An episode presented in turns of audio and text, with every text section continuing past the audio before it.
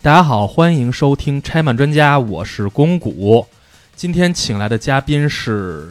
好久不见的 DJ，大家好，我是 DJ。还有一个是 Braids。哎，大家好，我是 Breeze。今天咱聊的呢是蝙蝠侠。在开始聊之前，咱先聊聊最近咱看的这些作品吧。好久没哎有好对哦坐在确实桌上聊了，是吧？是咱几个人也很久没见了，好久没见了因为疫情对，首先，《夏日重现》你们看了吗？没我也没有看，都没看，我靠！《夏日重现》真的推荐你们看一下，目前出了四集，嗯，我觉得是超出我想象。嗯，因为这本身这个故事是一个很跌宕起伏的故事。是我这个了解大概。对，完了，网上我看有不少人已经开始说了，这就是未来十年的顶尖作品，我觉得吹早了。但但真是的他吗刚出四集是吧？对，不是因为好多都看过原著嘛，啊说原著有这个基础，啊对，确实但是吹的有点早了。太哦还是得看看哈。漫画来说，我觉得是有让它成为优秀作品的潜质的，就看它之后到底发挥怎么样了。啊没错，这是第一个，还有一个就是之前我们也推荐过的《派对浪客啊孔明》对对，这看了吧？看了看了这我看看了一些，就看了一些 cut，没了，有看那哎个。我看了啊三集，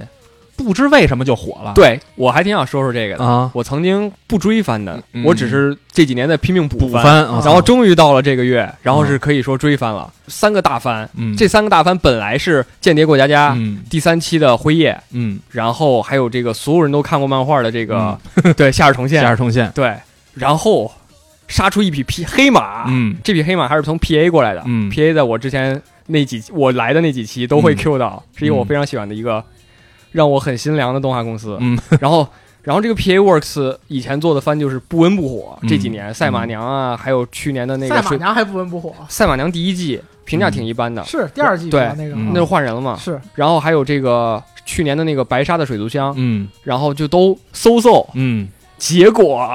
不知道怎么就爆了这个了一个奇怪的东西啊刷成什么样呢？直接干爆那三个，嗯而且它不在 B 站上，嗯，其他的都在 B 站，至少有预预热什么的。对，这个一点宣传都没有，它靠着这个一个 OP OP 啊就炸了。是我他妈傻对了，这我也是傻什么情况啊？对我当时就说，不就是一个穿越番吗？。对啊，然后所有人都疯了一样，嗯，微博上发 cut，然后嗯 B 站上发 cut，到处你到哪儿都能有哎看到它的 cut，嗯，啊而且每一集貌似都有 cut。到目前为止吧，看了六集，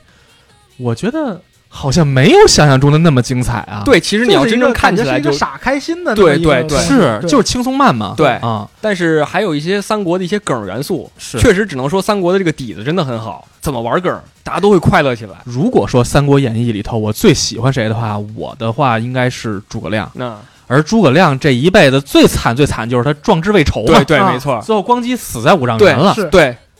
怎么他妈就这么惨？最后哎，人跑了四谷去了，对，是吧？做就是 producer 了，对当对 producer 对了，对给他有了一个好的 ending，我觉得对对这个是满足我的一个心理对，需确求实的。对，所但以是第一这个集就很就很感动，你知道吗？对，我就很心里很舒适对对嘛，让我喜欢的人能好好活下去了。对，但是这个过程我怎么觉得好像就那么平凡呢？如果要问我说的话，就我去挑挑毛病的话，嗯我觉得最大的毛病是他歌不好听。我靠，原来这一点，对嗯，就说如果你如要果他是有一再有几首好听的歌，他能更比出圈如说这期里边的歌，就比如 Taylor Swift 或者或者嗯 Lady Gaga 那种爆款，你要求真他妈高。你这就说要 哦因为几个人这可不，因为这可是诸葛亮啊。但是你说让他去帮一个涩谷一个初出茅庐的一个小姑娘，嗯，我没有批评声优唱歌不好听的意思，啊，但是我觉得就选的感觉没有到诸葛选的亮几的这首个程对度选的是吧几首歌，我觉觉得还没有到满意。收个尾，这四个大番里头，嗯，最有可能出爆款的是这个，不是过啊家家吗？你知道还因为是四认子定还没有登场呢。但是我就觉得最有可能出神回的是在这里头，因为这个是有不确定因素的，他嗯可能真的有一首巨好听的歌，让所有人都流泪哎落我这泪个。太主观了我也，太主观了。。我也因觉得为一首好歌就爆款的话，真那的嗯有可能，你知道《吧间？谍过家家》的主线剧情刚刚开始开展，前三集很水的，确实，嗯确实，面试开始才逐渐到它的那个对模式对才是逐渐开始起来嗯，后面动画应该也会那对个。反正总之刚才说的这三个剧。三个作品其实往后看都会越来越对进入对状态，对，而唯一不会进入状态的就是是辉辉夜夜了， 辉夜就结束了，赤坂已经 对放弃彻底了，放弃他了，他证明了自己真的是一个老年痴呆选手。也就这么回事儿了对。也就这么回事儿啊。然后啊，还有一个话题要简单说一下是什么呢？就是奥特曼，还奥是特绕曼不的开。新剧场版。新奥特曼。对，在说经新奥特曼之前，嗯我，要说一下《银河格斗》第三季上，对虽然目前为止前几集的观感非常非常的烂，我一定要说啊，非常烂前几啊。集非对常对常的非烂常，没有但观是感。版本你懂什么奥特曼，就什么都不懂，但是还是可以看一看。呃，然后就是暗夜秀明的这个新奥特曼，录节目这天刚好日本那边上映，我一起床就被各种乱七八糟的剧透、刷满了。啊打开手机，对，第一打开件手事机情，对我相信现在已经可以剧透了，毕竟已经过了多少天了我觉得你也别剧透，啊？咱们不剧透。我觉得是行今儿真的这样，对我觉得啊今儿咱目的是这个，就是如果大家对奥特曼新奥特曼这个作品的剧情你还不知道，你也还有期待的话，谨慎上网。我觉得对谨慎上网对对对对不，最重要是不要进群，对因为现在最可怕的是这些对奥特曼的终踪于影我，点爆了对他们已经是表情包了，所以对，我一打开，啪啪啪啪啪，给我发几发了个无数发几张个，图，嗯，从头到尾全是剧透。全透干净了。但我还是觉得可以期待一下的，特别是安野这两天也突然爆，立刻开始了几个新的料。第一个是新奥特曼宇宙，对新奥特曼宇宙和这个哥斯拉宇宙一起，嗯这个大家都可能能还都会都有了，解应了。该还有新甲级然骑后士。对，嗯然后同时奥特曼也续订了续集，对疑似一下啊续订了两集，嗯对然后还有另一个是赛文，嗯，就大家可以期待一下但最是哎，现在感觉安野秀明成了日本电影行业的大救星了。对对对，现在就是这样，对他只要他登场，一定是最就是最热的、最最炸炸的。安野秀明要创造他自己的新英雄宇宙或者英雄怪宇兽宇宙，对对对对对，我觉得这个事儿是太太给了，我靠对，是很值得期，就接下来十年，至少十年吧，都是可以值得期待的一个。嗯而对嗯但是这一部就是怎么说呢？就是看完也有人反映说，观感不是大家想象中的那么的好。对这个宇宙的未来，可能有些人也嗯不过可以理，解，因为嗯大家也看过哥斯拉了。哥斯拉的那个观感就和美国的那个哥斯拉就是，对它完全不不是一样那种对方式的对，它可以更更人文，它会更哎，说实话嘛，嗯能拍成新哥斯拉那种感觉的话，我就很满意了。确实。这就是我心里的预期。对，啊它是因为大家的预期还是以安野的这个对，这个路线来去走的，而是并的不是说不要没有按人照去一期部待一个真正好莱坞商业的。片儿对的，，没需错要。没错，对没错，没错。而相对于整个为啥说就是他是日本的救星，嗯因为相对于日本的这些作者，现在很火的这几个作者导演，嗯安野还是最大众的一个了。没错因，为大部分对，现在他日本们的导都已演经沉迷头奖了，对对，比如说像现在最火的这个冰口龙介，对就是他已经沉迷电影节。对基他本虽然放弃是他了是那个你可以说冰口龙介是现在最主流的成年人电影的嗯，一个导演，他已经非常主流了，因为嗯很多人喜欢去看他的片子。对嗯但是你说这个很多人就定义这个很多人，对也就是影迷嘛，对。嗯嗯，而日本，你已经再也找不到一个新的那种大众导大演众电影嗯了，没错对，没错，越玩越小小越圈子化了。对对，对没错。所以安野可能真的会对日本有一个最后的救命稻草吧。，对一个影响。嗯然后最好笑的就是他是一个从动画圈过来的人。好好好，说了这么老多啊，咱们回归本期主题，蝙蝠侠。聊真正的漫蝙画蝠，侠。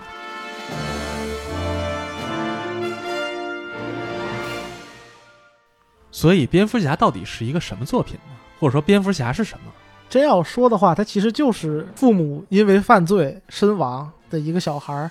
长大之后对抗犯罪的这么一个故事吧。精简到一句话来说，就是这样的。嗯在这个基础之上，会有一些大家所熟悉的一些元素，嗯比如说这个故事发生在哥谭市，嗯双亲去世之后，他唯一的家人就是他的管家阿尔弗雷德。嗯虽然是随着打击犯罪的过程中，他的这个家族不断壮大，但是蝙蝠侠永远可以说他还永远是那个犯罪像的时候，就是嗯父母死在他身身旁，然后他坐在那儿就是无助的，对无助的那么一个小孩儿，啊他永远都是孤独的那么一个角色啊。我们看到蝙蝠侠有这么多敌人，无论是在最经典的角色小丑，嗯然后企鹅人、嗯，倒头人、双面人，这都是蝙蝠侠要面对的。嗯这么多年来，嗯，但是他真正的敌人还是他自己。像 Brace 刚才说的，他永远是那个无助的小孩儿。大所家以说他当时父母在他眼前被杀死的时候，给他心理造成的打击，是用他之后的一生，哪怕是变成蝙蝠侠，都要去弥补和自我救赎的。对，对没错，啊蝙蝠侠这个人本身他的心理活动真的是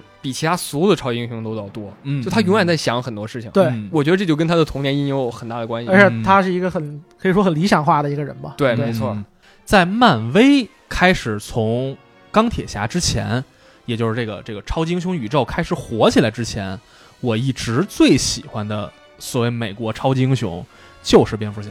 其实到现在我还是喜我最一喜欢直的最蝙喜蝠欢的都是对蝙蝠侠，哦，是吧？对就是从小神龙俱乐部开始放那 个 T S 动 TS， The Animation，对 series 对对对对，我小时候我可能比你们更早一点啊，我小时候接触蝙蝠侠，其实是从一个 FC 的游戏接触起的。首先巨难，但是画面当时的那个 FC 画面来说啊巨好，特别漂亮，但是就是打不过去嘛。玩过这个游戏之后，我才知道哦，这个人叫蝙蝠侠。当我意识到我喜欢蝙蝠侠这个角色的时候，根本原因就是因为他太帅了，觉得酷啊，就很酷对。蝙蝠侠到现在都是一个都酷得那么酷的一个对啊代言一词，身黑衣服对，那么多高科技装备，对对，大那么漂亮的车，尤其你跟他对比的就是那超人嘛， 对，对是吧？哎，土喽土就喽就的，因对为脑汁的衣服，对 没错，那头发一勾，我 操，也不知道什么耐克代言人啊还是怎么着。同样弄着披风，但是那个红披风就是比不过这黑披风对来的过瘾，是吧？对，所以就是首先第一观感对于蝙蝠侠来说，就帅啊是他太帅了，对整个你纵观整个所有的，无论是漫威这边还是 DC 这一边，你都找不到一个站在台面上，嗯站在所有人面前，嗯然后还是一身黑，嗯，然后这么低调。你看，大家都会说 DC 对应漫威的是钢铁侠，嗯，钢铁侠一身红一身对金，对对钢铁侠整天在天上飞，大白天，对就是对对，跟蝙蝠侠完全不一样。对咱说这个是重点，啊就是大白天，对蝙蝠侠永远是在晚上。这几年我们看过的、熟悉的那些有一些剧，都是发生在晚上的，对比如什么《深夜食堂》对啊什么，对吧？就是当这个故事发生在晚上的时候，就会有两个走向，一个是它更走心了，嗯，一个是它更酷了。对，作为超级英雄来说，我到目前为止，因为我不是所谓的超级英雄铁粉啊，啊，好像能够代表黑夜的这个超级英雄，也就是蝙蝠侠是最大的那个角儿了，是吧？他是他不光是代表黑夜，嗯，在整个美漫里，他也是，他就是对吧他就人是黑气夜最高对的对，他就是是人气最高的对。啊虽然现在漫威有一个新的片子啊，跟蜘蛛侠就这两个人都是，就是漫威就是蜘蛛侠，DC 嗯就是蝙蝠侠，这两个的热度哎就是，DC 不是超人吗？ DC 摇钱最大的摇钱树一直是蝙蝠侠，哦，是吗超人是第二，甚至是第三。最近哦，哈利他们也觉得他一般是吧？也觉得对啊超人一般，就是这几年哈利奎因长势很厉害嘛，嗯因为嗯因为他帅啊，因为而且因为电影嘛，嗯各种对对拍了那么多部对电影很，然后很超漂亮人嗯，超人人气很低，这个原因也是怎么说？说起来也确实土，挺有梗的，就是跟超人之死也有关 系嘛。啊，就是当时编剧创造了毁灭日的怪物，把超嗯人杀了嘛，就这个事儿，其实对超人的人气影响还是挺大的。嗯，就这个事儿之后，超人人气就一直就是属于说不是很稳定，然后嗯也再也没有之前那种美漫老大哥的那种地位。啊，这也跟美国社会有关，嗯美国的这种自信逐渐没有啊他们丧失就了不会觉得有一个这么有自信的一个热血男孩去领导他们，就不会，嗯所以他们也转到了一个这种漫威当时说的那个话，就是说我们要去发掘嗯英雄的内心了。嗯对而 DC 很早就开始做这件事儿了，嗯而美国人现在也意识到开始内心走对心了，对，要反思了。对该他们俩反思了，是不是？ 所以说啊，就是我的接触蝙蝠侠的经历是先是游戏啊，然后很快就接触了蝙蝠侠早期那四部作品，啊，啊蝙蝠侠、蝙蝠侠归来、是永远的蝙蝠侠和蝙蝠侠与罗宾啊，对，这四个作品。在现在看来是四部蝙蝠侠喜剧，也没有 吧。前两部其实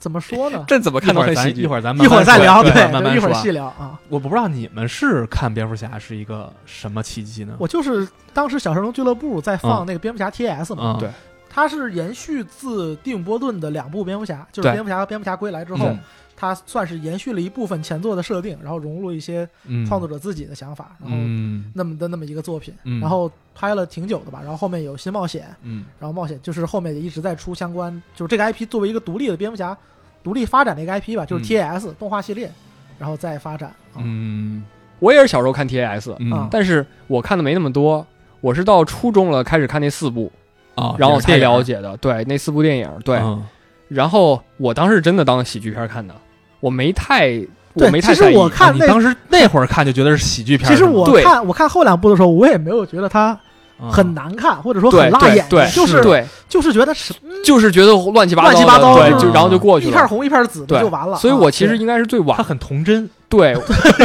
这可能真的对真的拍给是小很孩童儿真对看新鲜的那种对嗯东西，对啊，而我其实真正我看的第一部，就是虽然那四部是我很早就看了，嗯但是我真正能有有记忆以来还是《假想之谜》开始看的，所以我应该是算诺兰派的。然后小时候还有那种不知道你们有没有，就是在图书大厦会卖那种特别小开本的，挺挺挺厚的那种小漫画儿，它会嗯引进一些编那种 DC 啊、漫威的那种小漫嗯画儿。精装版的小对小漫画儿，嗯然后我买了好几本儿那种，在家没事儿翻，没事儿翻，没事儿翻。哦，你会买漫漫画？对，但是其实哦它也都是摘自就是美国那边儿一些连载的章节一部了分是对吧对对哦，就比较散了。嗯，所以啊，其实蝙蝠侠，我相信咱们的听友里头也不会有太多是看着蝙蝠侠漫画儿开长始大入的坑的。对对，我我觉得这种人应该是凤毛麟角。对多数还是电影或或者说动画 TAS 对对入坑的。对，但是追溯起来啊，蝙蝠侠的漫画是从一九三九年开始诞生的，当时这个杂志叫《侦探漫画》，对，这呃 Detective Comic 就是 DC 的前身，对，哦直到现在这个漫画也在连载然。后对比尔·芬格和鲍勃·凯恩共同创造的蝙蝠侠啊，是。对，然后呢，在这个时候啊，其实它塑造的是美国在大萧条时期对的一个整体的对，氛围而且它有啊点是美国前总统的模板吧？哎，，就是的，是的，是对的。就简单说一下这个大萧条时期啊，其实是美国一九二几年的时候，因为一次金融危机对，啊，对造成了曾经看似无比强大的美国金融体系，对对整个体系崩溃，对对美国人大量失业，对整个造成了社会的巨大动荡。对于是社会开始有了犯罪的滋生，包括对老百姓的自信心崩对崩塌。对啊对，啊社会不稳定了嘛？是的。同时，他们有禁酒令，对，是吧？对等于美国一下就变得非常混乱了。而在这个时期呢，出来了一个美国的总统力挽狂澜，他就是罗斯福。啊嗯，罗斯福颁布了罗斯福新政，对，罗斯福新政直接造就了美国在之后的起死回生了，应该对，算甚是至说现在罗斯福这个地位依旧在，无论是民主党还是共和党身边儿，就不都可撼动对是都吧不可对但是啊，就是有一种说法，我这个我没经确认，但是我听听到过，就是说，在蝙蝠侠刚刚被塑造出来的时候，这个故事的发生的环境不是哥谭，嗯，而是纽约。对对，罗斯福原本也是一个富家子弟，然后随着长大，他的母亲和他老婆在同一天去世了，而正好罗斯福的母亲就叫玛莎，所以马尔萨，摩尔斯罗斯福长大之后，在纽约的警察局当局长。当时纽约这个社会非常的混乱啊，就有点咱好像印象里歌坛那感 觉。说罗斯福局长每天晚上骑这破自行车了，骑车巡逻，守护一方平 安。所以说，就这个这个有说法说他其实是有一点蝙蝠侠原早型期的原啊型的是影子的。蝙蝠侠也是大量大家熟悉的设定，都是在这个角色的创作的过程中吧，逐渐一点点添进去的。嗯吧，比如说他的管家啊，R Flade，对阿阿阿福，对吧？就是阿福这个角色，包括说罗宾，嗯，然后蝙蝠家族这个这个家族越来越壮大，家庭就成员越来越多，嗯都是在他创作过程中一点一点加进去的。嗯，他最早其实我觉得跟帅也说不上什么关系嗯的，对，最先开始他一那副个形紫象手非一常副奇紫怪，手上上一拿个手枪，对在那有点像只老鼠，对它飞了对吧因为唧的对，啊而且对他的那个当时的那个耳朵猫是猫那样的猫耳朵，还不是现在这个耳朵呢，对对，是两鸡个，萌，我操，对对，他是用漫画，然后一部又一部电影，嗯还有那个动画片儿嗯变成现在这个样子的嗯，而且即使在现在，嗯，蝙蝠侠依旧没被创作者们定型，而且他未来也有无限可能。我没有看过蝙蝠侠的漫画那么多，从有系统的补过，嗯啊，所以我想知道，就咱们现在熟悉的，无论是刚才说那个四部，再早咱不说了啊，嗯还是之前那三部曲，嗯诺兰的三部曲，对还是现在所谓的新蝙蝠侠，嗯，这几部应该都是相同故事背景下不同世界观的作品，包括那个小丑是吧？啊，那蝙蝠侠有这么多个版本，哪个是和原著漫画最接近的呢？真要说的话，嗯那应该是扎克施耐德的嗯吧？扎克施耐德的蝙蝠侠是比较接近当前漫画语境下的蝙蝠侠这个角色嗯，的，很易怒，然后嗯也很脆弱，然后很很暴力的那么一个形嗯象。对啊别的导演或多或少的在里面有加入一些自己的私货。嗯对，，你像蒂姆·波顿弄了一个自己最喜欢的哥特世界，嗯，蒂姆·波顿拍的八九版的嗯《蝙蝠侠》和《蝙蝠侠归来》嘛，嗯里面就最早的那两个，对，对嗯，他就是企鹅人儿那个是吧对对，企鹅人企鹅人 小丑，第一部那小丑是那个杰森杰克尼克尼尔克尔森 森啊，对对，就他永远影帝老觉得要给他冻死。对对，他的蝙蝠侠其实就是最大的贡献，我觉得就是说让给歌坛这个城市嗯，增加了一些他想象中的美术的对艺术性的加工，对对是吧？后来的歌坛都是钢铁丛林，嗯，就是这个钢铁丛林，我觉得就从这个哥特过来的，嗯对就是哎，那早期的漫画这个哥特风并不是那么明显，是吗？也不是说不明显吧，嗯就是说。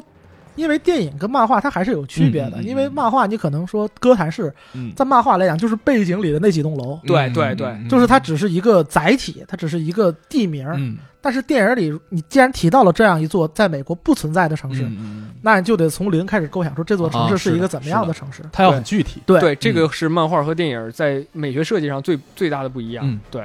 所以蒂姆·波顿等于说是在这样一个虚构的哥谭市中，他认为嗯加入了他认为这样一座嗯，犯罪之都也好，嗯民风最淳朴的城 市也好，应该有是一个什么样的形象啊？嗯这个对当时看蝙蝠侠，尤其第一部的时候，就是那个叫《蝙蝠侠》对这个作品的时候，开篇的五分钟，你就会清楚的看到这个歌坛和哥特是如何结合的。然后像后几部导演的话，那个乔舒马赫那两部我就不提 了，嗯嗯嗯呃嗯对，霓虹， 大家霓虹大家也尽量不是看乐子就不要对去是看啊。霓虹哥我特，倒想稍稍说两句啊，为了录这期，我特意又看了一遍。以今天的眼光来看，我觉得在看《蝙蝠侠与蝙蝠侠归来》的时候，我的感觉是能看到他是在认真的拍一部商业艺术片儿，对，虽然他故事说不上多好，对角色也说不上，但是在对那个年代的对角度来看，它是一个非常正统的或者说很严谨的拍摄手法对，而且制他作出来的啊。他有很浓重的他自己的蒂姆·波顿式的风格在里面。对，是的。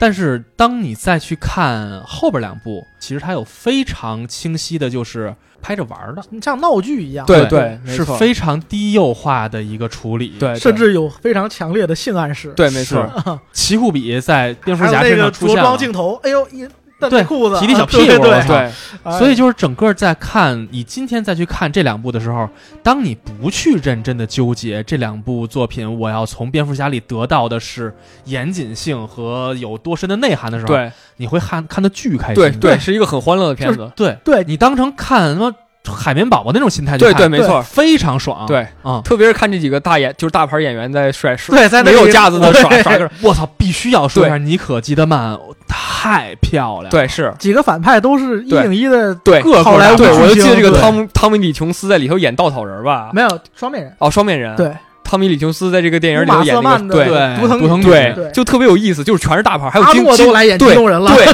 对然后 还有金凯瑞演对演谜语人，对就是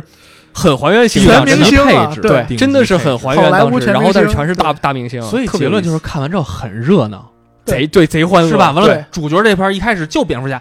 蝙蝠侠罗宾出来了，嗯一，会儿第三、第四部又出来一个蝙蝠女，对你就会看到这个是一个大锅烩，把这一堆烂料扑了噼了，对对对对，对，你尝，我操，这口味太刺激，完了，好了，爽了，结束根了本，说不上好不好吃。对对对对对又结束了。爽到就可以。对所以我不觉得，虽然影评界对这两部作品一直都是特别的鄙夷啊，甚呃非至是常非常笑因为他料，们就是你把它当做没事儿干的时候看两眼图一乐行，对你要真抱着看电影的心想态当，艺术对看当别艺了术欣赏那是没有对没有什么价值的。对对对对对，嗯。然后在大概两千年之后，嗯漫画就不太火了。也就是说，在《永远的蝙蝠侠》那个电影结束之后，对事实上，《永远的蝙蝠侠》把蝙蝠侠拍成电影化的这个事儿给掐断了，对，然后有点整个玩臭了。对，然后连漫画一块儿就也不行了，对就不行了。啊对，当时就是蝙蝠侠的反响不太好，然后于是 DC 他们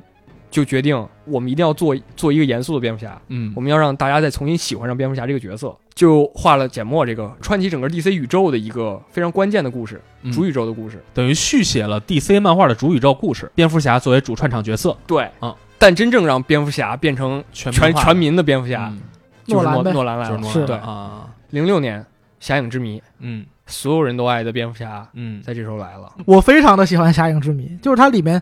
大量的那种蝙对蝙蝠的使用啊，大量的就是很诺兰式的电影语言，都是很丰富这个角色吧。诺兰那个时候用视觉符号就是很多，就像他现在用声音符号一样。嗯嗯嗯现在他喜欢用钟表这些声音符号，但对他那时候那时候他的很多片子都很有视觉化的，嗯嗯对，嗯所以这也帮助了蝙蝠侠嗯有了一个新的一个视觉语言。视觉对一个新直的观感受啊，就是诺兰的三部曲的蝙蝠侠的色调要相比前四部黑暗太多，当然这也是跟就是电怎影么说科技的整个对成电长影技有术关系，对。对对跟他的嗯拍摄的设备啊，跟他的嗯那个这些东西都有关系了，就是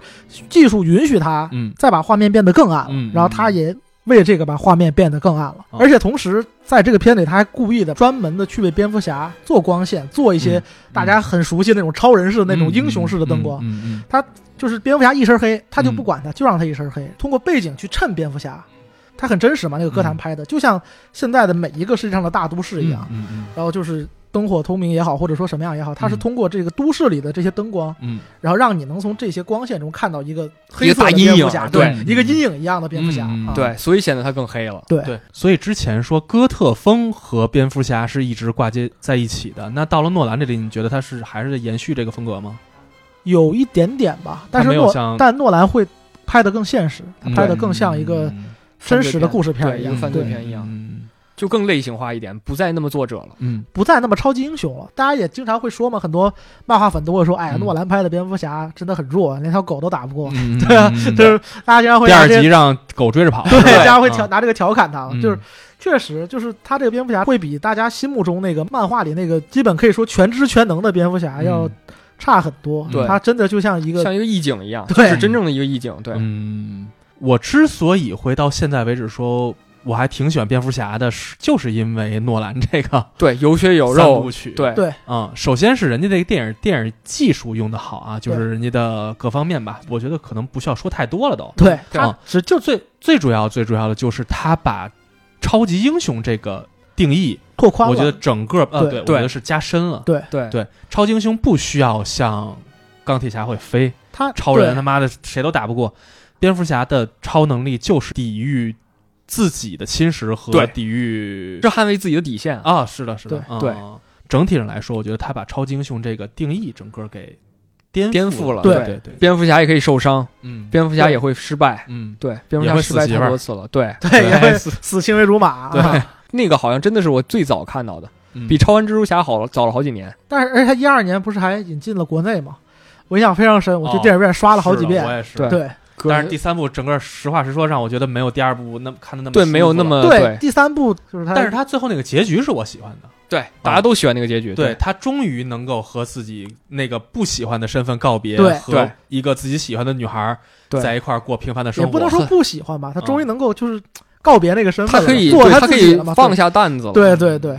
我觉得这也是蝙蝠侠一直以来最吸引大家的一个原因，就是他是一个内心戏够多的人。如果说啊，把超级英雄们，你看现在咱们已经知道这么多超级英雄了，把他们做一个汇总的话，我觉得他们就像是小偶像一样，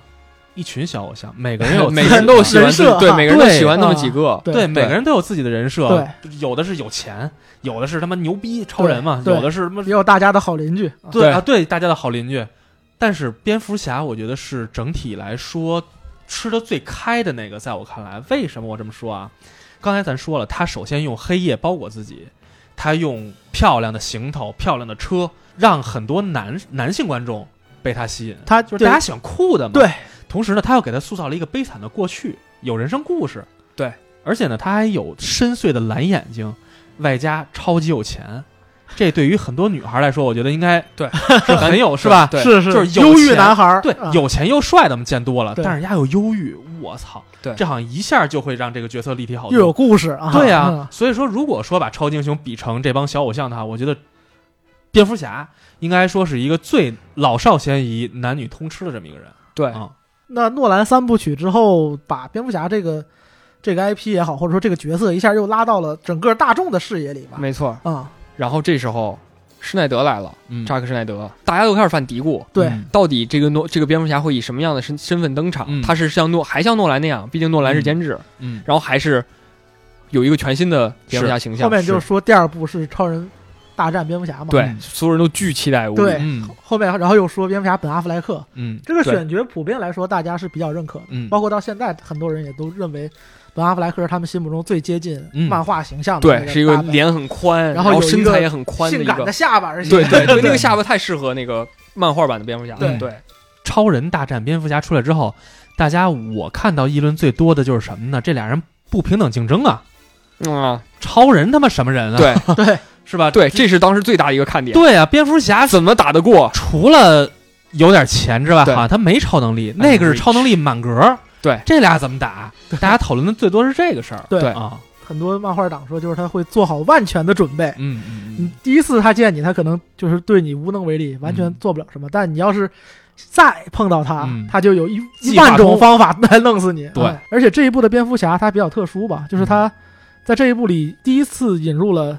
罗宾已经死了这个概念，罗宾的制服、嗯还有小丑喷的那个，你就是个笑话。对嗯，喷在那个罗宾，这又是一个新的设定对了嗯这这个也是漫画，就是也很遵循漫画，嗯因为漫画里那个 Jason Todd 就是第二任罗宾被嗯小丑拿撬棍，嗯对撬棍要加重音，嗯撬 棍活削活死打了死，嗯然后嗯打死之后又整个仓库又被炸掉，嗯就蝙蝠侠最后连连尸体都见不到。在这部里，他是一个中年蝙蝠侠，对同时罗宾也已经去世了，嗯对所以这个蝙蝠侠会比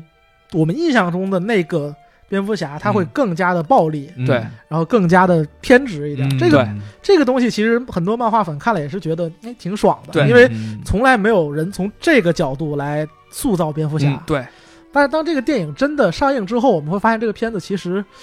崩坏，对，他把一个蝙蝠侠立住了，又用了一个多小时的时间给他干掉了。有一个那一年的年梗儿嗯 Martha，这个梗也是很有争议的。嗯很喜欢这部片子的人认为，Martha 这个词它不应该是一个梗。嗯 Martha 这个词其实从这个影片一开始，托马斯·韦恩在犯罪巷被人崩了一枪之后躺在地上，就伸手伸向他老老婆的时候就已经喊了一句 Martha，嗯就是这是那一段里少有的台词。嗯然后后面也一直一直的在在讲这个词，嗯让你对 Martha 这个词有一个概念。嗯然后直到最后，Martha 就是麦格芬，是吧？对对就是这个线，Martha 索。对，Martha 就是这一部片子里扎导想想压的一个宝。嗯他认为通过这个词可以让超人和蝙蝠侠两个人之和间解，嗯，产生一个和解，有共鸣。对，有对共鸣，嗯因为他们俩的妈妈都叫 Martha，但嗯我认为纯属多此一举啊嗯，我是这么认为的。 解决一个剧情里最大矛盾的方式玩的太突兀，对对对没错就是这样嗯，就是让这个东西显得很 一下就儿戏了。对对嗯后面事儿大家也都知道，后面正义联盟拍着拍着，扎导突然女儿去世了嘛嗯，然后扎导很玩了，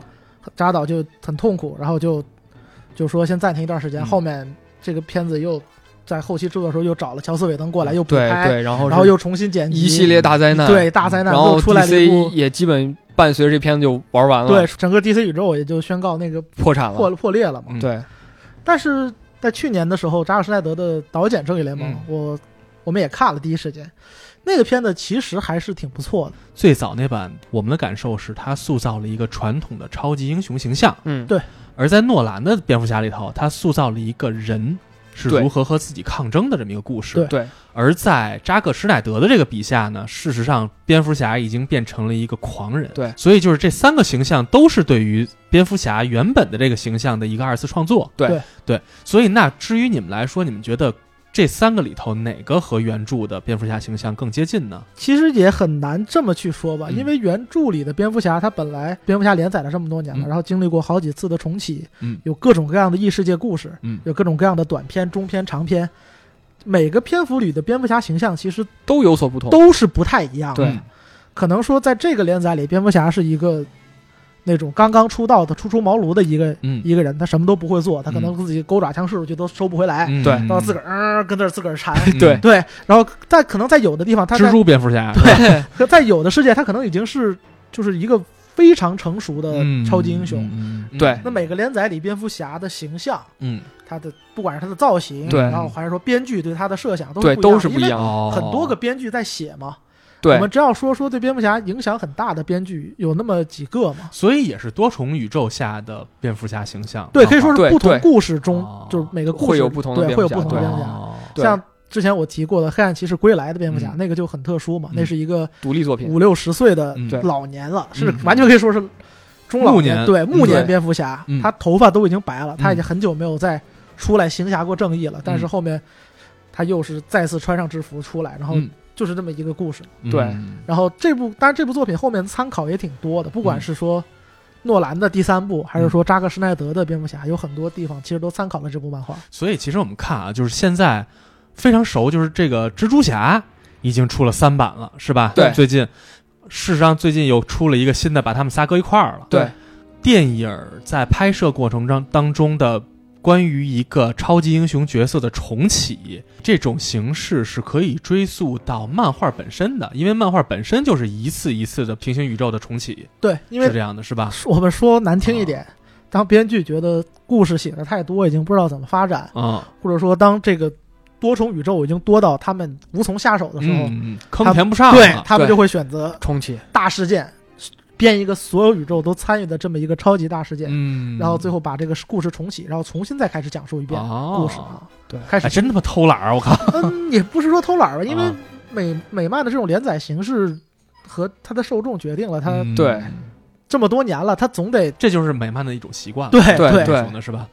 所以总结来看啊，其实蝙蝠侠它是一个在基础背景设定下发散出来的一个故事合集，而这个基础背景是什么呢？布鲁斯·韦恩在儿时父母死于暴徒枪下，而他在管家阿尔弗雷德的抚养照顾下长大，长大之后获得了蝙蝠侠新身份，在哥谭市惩奸除恶的这么一个故事。对它是吧一个基础的一个模板了。这就是一对个基础。而在这个基础之上，具体发生了哪些故事对，他要面对哪些敌人，他的心理活动是怎样，都不甚至确于定他的恋人是谁，对，他的恋是谁，他的队友是谁，哎对对都是可以由每一个编剧当时的编创剧作自由者创作发挥，对对，是吧？对，嗯。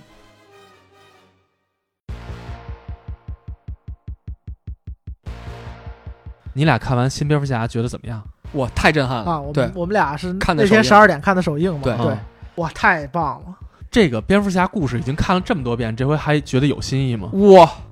完全不一样，嗯，很新鲜，对对，完这全个不一绝样。对是能给大家带来新意的一个蝙蝠侠，跟之前的不管是角度银还是不一样。不管是银幕形象，还是说漫画，可能漫画里可能有原型，嗯对但是真的像这部一样的会比较少，我觉得对啊对，不是那对种大家是完全不是大家想象中的，也不是大家。期待中的蝙蝠侠。对对，而这怎么解释呢？但我期待的蝙蝠侠就是蝙蝠侠开着豪车，没有拿披风满天飞，没有惩治罪恶。没没有，有没有，不太一那那样你。看什么呢？他这部开了一个那种开了一改个装巨的难看肌肉的，对，巨丑、巨巨难看、巨小，啊，然后还冒着火，肌肉车，对，就完全就感觉说那你不把是初代的那辆车吗？不是不不，初代那辆车你很想酷想的， ，Mad 啊 Max 里的车哦涂黑放到纽约，啊，哦然后在大街上开，啊然后那个声音就是大到震天响，啊，就一点都不优雅。战衣也都是缝的，手缝的，对，脸上都能看到他那个走线，就是缝线的那个线的痕迹是吗在里对面哎，但对等于说这个蝙蝠侠是一个刚刚变成蝙蝠侠的那个对设定对是第二年官方的设定哦，就电影的设定是都他第二出道年第了二还没年，换身新皮，我操，对，穷真的点儿对，史上最穷蝙蝠侠是这意思可以这么说。然后那个战衣那个脑袋，我说实话，我看到嗯片尾结束我都觉得挺膈应的，啊？是吗？对，脑袋长得确实寒碜了点儿那个头盔， 而且他同时为了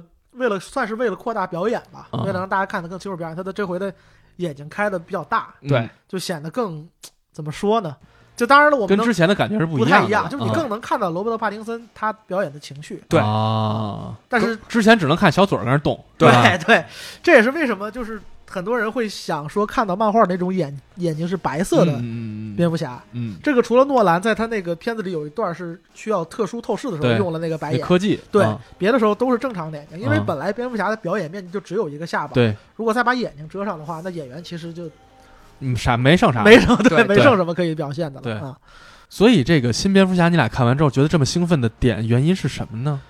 嗯，我们觉得他特别的不像大家想现在想象中的超级英雄电影，对啊啊、而他它更像一部电影。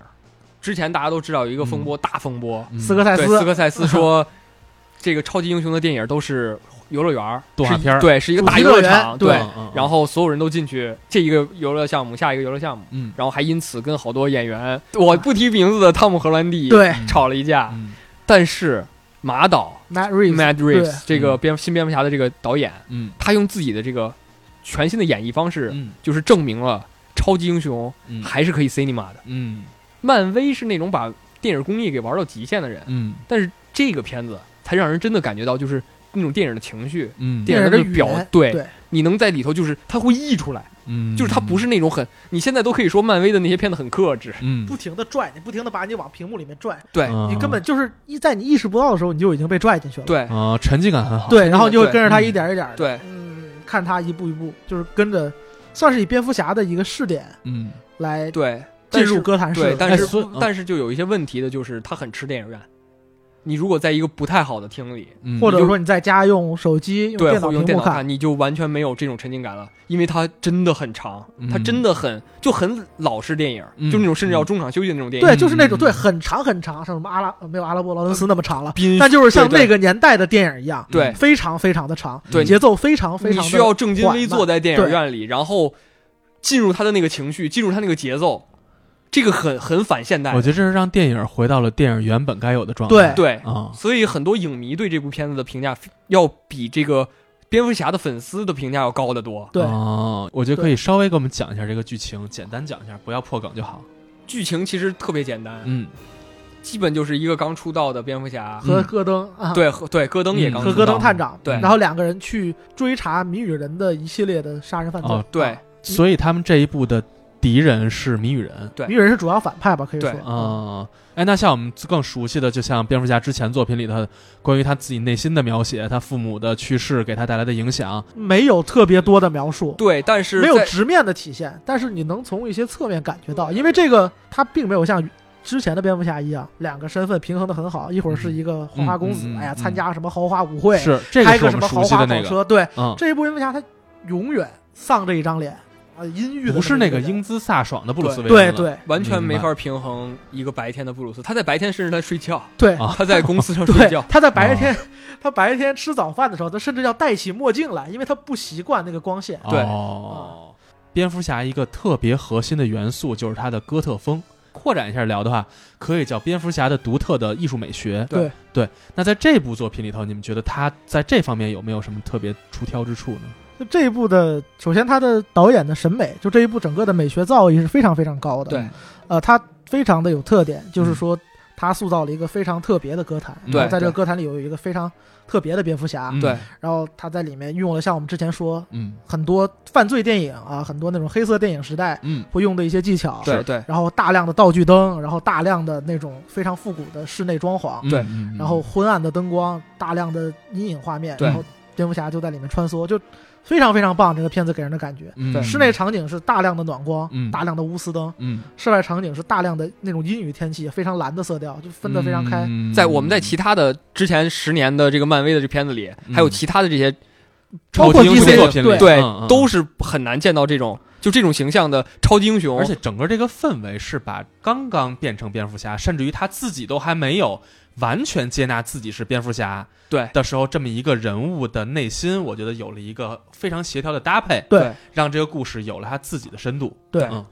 我觉得这一部就不能再用哥特来形容了。对，我觉得我更喜欢用古典来形容这部蝙蝠侠，嗯，它一切都很优雅，对嗯对，它很像真的古典的特好别莱优雅，好莱坞电影。你对说没是错视觉上的优雅，啊嗯对，视觉上优雅，雅，首先，这一部的哥谭市并不是蒂姆·波顿式的那种很很奇幻、很嗯幻想、很不真实的异那世种。界的对感觉对对，这部的总体来说还是比较克制的，它像我们生，嗯就变回了纽约市。但它跟诺兰又不一样，对嗯嗯嗯它是一个很多时候都在下雨，雨起来的那些水雾就把嗯这个城市、包裹起来朦胧了，嗯对嗯蒙蒙就嗯它把城市隐藏起来了，就你看不清这个城市里有什么。嗯对，这一部导演和摄影师他们也是一直在遮盖，用阴影也好，嗯然后用这些雨水呀、嗯，然后用灯光的那种散射，用这些东西，然后去遮盖掉这个城市就清晰的画面，对让画面变得模糊，就让啊让你看不清楚这个城市里到底是什么样的。啊，对，为什么说这个片子就这个片子很古典？嗯因为在古早之前，嗯大卫芬奇拍过一部片犯罪片子嗯，和这个很像嗯，叫《七宗 罪》。嗯，我可以这这么是说吗？对古早之前，那也我以没有为有二十几90年年代，对啊对，九十年代已也经没有过去多早三已经过去三十年了。但其实《七宗罪》它本身也是一部比较复古的片子，嗯那个附的是《唐人街的鼓嗯，对对复的可能再往前说，对黑色电影》，的对，复这是一个好莱坞的美学线嗯对线索，他们就是用阴雨，然后用不阴影，对大量的使用阴影，对，而且且不展示全这个城市的面貌。对嗯你你在蝙蝠新蝙蝠侠里看不到一个完整的哥谭市，我非常喜欢这一部里蝙蝠侠的亮相，嗯这个城市到处在发生着犯罪，嗯，但是天上亮着一个蝙蝠灯，蝙蝠侠说，虽然我只有一个人，嗯但是他们看到这个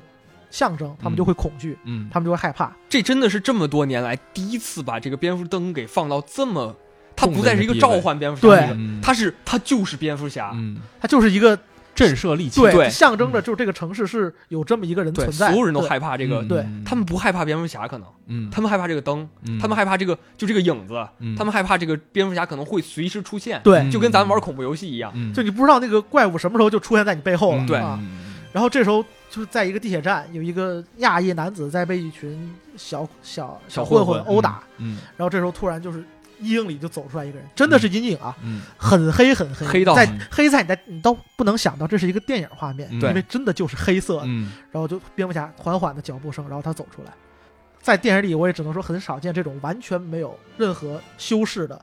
就是一片黑里走出来一个人，嗯，然后他就基本和阴影就是融在一起的就出现了。嗯嗯然后就开始跟混混打群架，嗯说 I'm vengeance，嗯我是复仇。对，他就几乎在电影里就没提到 Batman，对，嗯，他提的都是 Vengeance，I'm 嗯 Vengeance， 嗯，请叫我 Vengeance，这有什么寓意吗？这是就是说这个时候他还是以一个复仇者就是因为他小时候他的父母去世了，了他想这是他对这个犯罪的一种他啊犯对罪行为的对对反犯应罪行为的一种复仇嗯啊嗯嗯。而且他他的战斗方式也是非常直来直去的，就是伤敌一千自损八百那种，嗯 他给别人一拳，别人给他一 拳，哦，但就是流氓打 对架，对呃流氓约翰维流氓克，约翰维克的那一套抡战斗语言抡抡王八拳就是。对然然后他一个人打好几个，他可能啊抡一拳，别人打他三拳，对但他就是比所有人都扛走，就是 扛揍，对，对啊哦， 这惨了点，听着对真这的挺家惨的。对啊这一部蝙蝠侠真的挺惨的，也像我们之前说的，这一部蝙蝠侠的制服、眼睛留了很大的空间，嗯然后帕丁森他的演技也非常非常棒，嗯就是真的挑不出毛病的棒。嗯之前大家都对这个选角或多或少有会一觉得些不合适，对，嗯但是看完之后，我相信没有一个人会说他演的不好。而对且这部蝙蝠侠里头需要蝙蝠侠有演技，这个很重要，对，对，是不对是，虽然他以大这量的文戏吧，对对，虽然他以布鲁斯·韦恩的身份出场嗯不多，他大部分时候都戴着面罩，嗯但是他的对白啊，嗯然后还有他的这个眼神啊，嗯，他的这种神整身体的神态、对身体的状态，被他给演得非常火。嗯对，尤其在早期的蝙蝠侠作品里啊，你能看到蝙蝠侠当他穿上这身战衣子之后，他要做的事儿就是惩奸除恶，对对，对把他敌变成人了打一个工，躺下，特他变别成了一个符号化的工具对人。是的对结束战斗就对好了。特别是蒂姆波顿那个版本，没他那错个大脖子一贴上，他动都动不了，对没错，傻站着似的。对，对嗯，所以在这部作品里头，留给了蝙蝠侠这个超级英雄去讲台词，对去对展现自己心心理活动对，包括这样的空舞间。台已经给你摆好了，你这个人就是你的人的这个空间嗯变得很大。嗯，大量的，其实他大量的戏都是戴着面具在说话，嗯在对分析，对嗯在那个什么，他战斗的场面有，但是对相对来说会比大家想象中占的比重要小。而且这一部也有大量的所谓的窥探视角，嗯这个也跟黑色电影啊、跟犯罪电影很像，是的，就是里面有很多不管是蝙蝠侠也好，还是谜语人也好，他们嗯在观察嗯，他们的一个那种像望远镜一样那种视角嗯啊。对窥探窥探视角，对这个也是像我们之前说的，他参考了很多所以犯罪电感影觉元素啊，听上去特别不磊落，这作品全 对，都对是没错，是吧？就是好像是悄悄咪咪的在看那个东西，对对嗯就不是让大家看得那么清楚，这就是导演他的设计吧，可以说、嗯他把对这个片子当做了一部像是不太像超级英雄片子在拍。对，所以他对这个整个风格就是这样的一个对定基调，对是吧？嗯就谜语人这个角色其实也是挺有意思的，嗯，他不单纯是说他是一个混乱的人，他就是没有理由的去杀人，他其实他杀每一个人都是有他的理由的，嗯然后这每一个理由又都指向就是后面这个情节的发展，就是会告诉你他为什么要杀这些人，嗯，然后后面也会就是剧情会进一步阐释。但是因为这个片子听到这个节目，我估计应该也还没有下线。虽然现在有资源，但还是非常推荐大家去电影院看这个片子，嗯因为真的你在家看一部一百七十多分钟的片子是一件挺痛苦的，挺痛苦的事情啊。嗯当我们坐在那个 IMAX 厅里，就看到这样的画面、这样的视觉上的对冲击视觉，上的冲击之后，嗯我们其实真的很兴奋。嗯但其实当你真正说把这口气儿缓过来，嗯，这口气儿缓过来，或者说当你在一个不那么理想的观影的条件下再去看这个片子的话，他的很多毛病就全都暴露出来了。对对嗯我们之前说的有一个优点，也是它的缺点，就是它这个片子它的叙事节奏是很慢的，嗯它是希望能一直抓着你，让你嗯跟着，强迫你跟着它去感受这个故事的。嗯嗯但是，一旦你在中间的某一个点儿，哎呀，对，不不小管是心因断为出来什么了元素，对嗯你突然出来了，情绪断了，对，嗯你就会觉得怎么这么慢？对，啊怎你就么如这么坐针磨叽毡。对我二刷的时候就出现这个情况，嗯我当时太困了，我们那一次真的太晚了，嗯二刷的时候，嗯然后那个承受不厅住就那睡个着了厅上甚至还有它的屏幕上都是有对有裂痕、有褶对皱的。，然后对等到我再回来的时候，嗯，我就不再投入了，哦我开始挑毛病了。对就是现在我已经很难去想象一个节奏缓慢的商业电影该如何让我能够全情投入了，对啊因为我好像已经习惯了，我在家看都二倍速看。对，对啊是吧？就是我在电影院看的时候，我也接受的习惯的是两个小时节奏明快，对得了，赶紧一个包袱接一个包袱，对对让我对对迅速进入这个氛围。对所以你们刚才说这个，我觉得可能就是一个致命伤是，啊。而且也是说它一百七十分钟、嗯这么长的时间，因为它叙事节奏相当缓慢。其实嗯在，当你真正再去想这个片子一百七十分钟讲了哪些东内容的时候，嗯你会觉得它很讲的东西其实很少。没那么多，但其实这个片子，你说它剪到一百三十多分钟、一百四十分钟完可全以没问吗？题。对其实完全这个体量剪到这个长度是完全没有问题的。嗯诺兰在拍他自己蝙蝠侠的时候，故事性嗯，是非常强的，是他用蝙蝠侠来代入，来帮助观众代入。是，但是这个片子就反过来，塑造了一串反派和正派，他的嗯朋友们，嗯但他们都是用来塑造蝙蝠侠的，啊而且最后能理解的是蝙蝠侠是个什么人，嗯啊，而哦不再是这个世界是个什么样的。就我觉得非常可惜，就是谜语人，因为谜语人作为这一部的反派，他其实他永远能在他们破案之前完奇成快一招，对完成下一步犯是一罪，个完真成的下很好的反派，对嗯但是当这个片子真的到最后高潮的时候，嗯导演为了一些可能为了一些商业考量或者什么，，嗯做了一个非常大的场面，整个水漫歌坛了。嗯但其实这个犯罪是非常不符合谜语人他之前一直以来啊的犯罪行风格为的，的对只是为了追求说，哎呀，遇到了一场空前的灾难，嗯对然后他为了那一场戏的大场面，等于说把谜语人这个角色的一部哦一下分给毁了灵魂给对牺牲对掉了，嗯他在最后的时候，他把谜语人给变成了一个普叫通反派。对叫 crime of passion，就是刺激性犯罪，嗯就他变成一个我为了复仇而犯罪了。嗯但他马加爵嘛，这不是对对但他最先开始实际上是一个有针对性、嗯针对高层，他是一个有理他想是的对另犯。一，嗯他跟蝙蝠侠是在用不同的方式，他们都想净化这座城嗯市，对但最后导演为了可能大场面也好，或者为了收尾也 好，或者为了塑造蝙蝠对侠这个人而已，然后他就牺牲了，谜语人这个对反派，让这个反派嗯变成了一个狂暴的，变成一个普通的一个愤青儿，对嗯一下档就下来好没劲了，啊对，就好俗特啊别，无聊，对有有点点强行有点为了浪费这个对角色，强行而且浪费了他为了之蝙蝠侠前对可能一百多分钟对这个角色的塑造和铺垫。一说这个小格局，我也要说，嗯它中间有一场就大家预告都看得很嗨的追车戏，嗯拍得非常酷，嗯各种炸炸嗯炸炸，然后各种各种开，各种各种各种帅，嗯对但是很割裂。嗯因为像之前说的，这部片子一直以来都是以一个阴小郁格的局，嗯然后小小场景，嗯然后比较慢节奏，然后比较阴郁、比较比较闷的那么一种氛围，嗯突然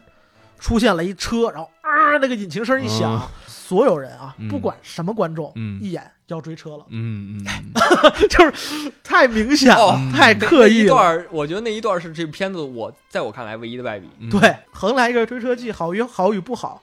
第一个肯定是酷不酷，嗯对这个没得说，肯定很酷。对但第二点就是不要让观众发现嗯你他在追他要车，嗯追车了，对，让观众觉得啊，哦，好酷啊，开车嗯啊，撞撞撞。嗯但这一部就是你炸了那么多辆车，死了那么多人，好嗯像